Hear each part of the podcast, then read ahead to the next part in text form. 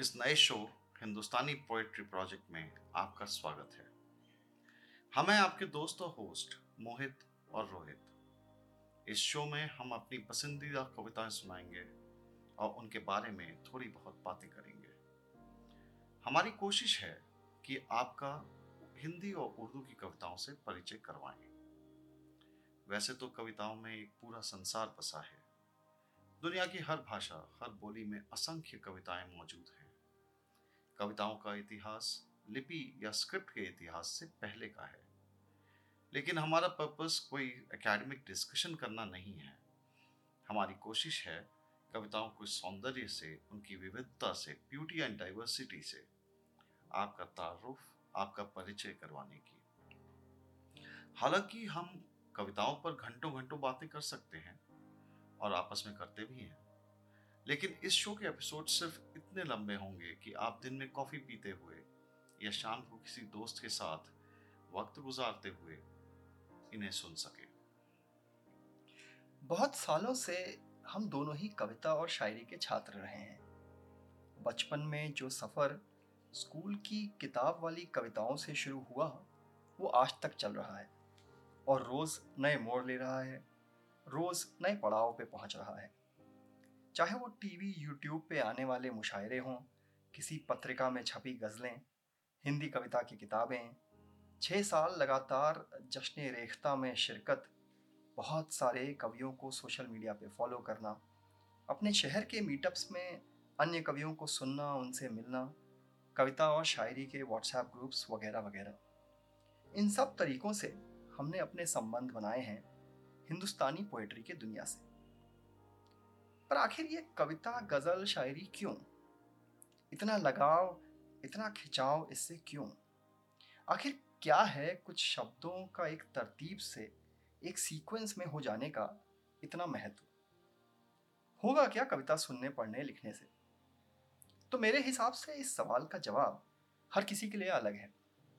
हर किसी के लिए ही क्यों, एक ही शख्स के लिए अलग अलग मायने, अलग अलग वक्त पे। अब मैं अगर अपनी ही बात करूं तो कभी कविता मुझे सांत्वना देती है, सुकून देती है, कभी ये मुझे ये याद दिलाती है कि मैं दुनिया में अकेला नहीं हूं, कभी ये मुझे भड़काती है तो कभी शांत करती है, कभी इसका सिर्फ सौंदर्य मुझे अचंभित करता है, कभी मुझे ये खुशी देती है, कभी हंसाती है, कभी रुलाती है, और कभी कभी होता है ये सब कुछ एक साथ, एक ही पल में, एक ही कविता से। फिर सवाल आता है कि कविता ठीक है, पर हिंदुस्तानी कविता ही क्यों? तो ऐसा नहीं है कि हम अंग्रेजी कविता नहीं पढ़ते या नहीं लिखते। हाँ, पर अगर ये देखें कि हम किस ज़बान में सोचते हैं, किस भाषा में हम दोनों सपने देखते हैं, तो हम दोनों के लिए ही काफ़ी हद तक वो ज़बान, वो भाषा हिंदी है, उर्दू है, हिंदुस्तानी है। तो जब काफ़ी वक्त आप किसी भाषा में सोचते हैं, उसको पढ़ते हैं, उसको सुनते हैं, उसमें लिखते हैं, तो जाहिर है प्रेम होना अनिवार्य तो है ही। तो जुड़िए आप भी इस सफ़र में हमारे साथ। इस पहले एपिसोड में सुनते हैं रश्मि भारद्वाज जी की ये कविता, जब बहुत कुछ। जब बहुत कुछ हो आसपास जिसका बदलना हो ज़रूरी, और जानते हैं आप कि नहीं बदला जा सकता कुछ भी, तो उपजती है कविता, हताशा है कविता। जब दफन करना पड़े हर प्रश्न और सन्नाटे बुनने लगें उत्तर, घायल करने लगे खुद को अपना ही मौन, तो लिखी जाती है कविता, सवाल है कविता। जब किश्त दर किश्त जीवन करता रहे साजिशें और टूटती जाए उसे सहेजे रखने की हिम्मत, तो बनती है कविता, उम्मीद है कविता। कविता उस खींचते समय की रस्सी पर पैर जमाए रखने की है कोशिश, जिसके एक ओर अंत है तो दूसरी ओर हार। कविता उस खींचते समय की रस्सी पर पैर जमाए रखने की है कोशिश, जिसके एक ओर अंत है तो दूसरी ओर हार। तो रश्मि भारद्वाज जी की ये कविता थी, जब बहुत कुछ। क्या बात है रोहित। एक कविता मैं भी लेके आया था आ, मेरे एक प्रिय कवि हैं लाल्टो जी, उनकी कविता है अभी सबसे पहले।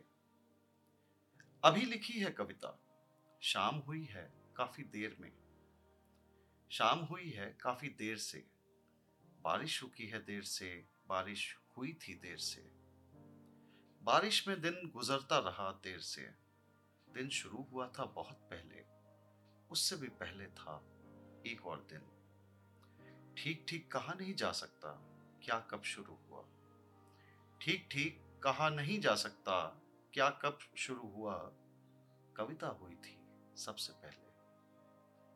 तो दोस्तों, आशा करते हैं आपको ये एपिसोड पसंद आया होगा। अगर हाँ तो अपने दोस्त अहबाब तक इसे पहुंचाएं। अपने ओपिनियन, रिएक्शन और सुझाव हमें Hindustani poetry project at ji mail dot com पर ईमेल कर सकते हैं। आप हमें आपका आपकी प्रतिक्रिया का इंतज़ार रहेगा। मिलते हैं अगले एपिसोड में, तब तक अपना बहुत अच्छे से ख्याल रखिए। अलविदा।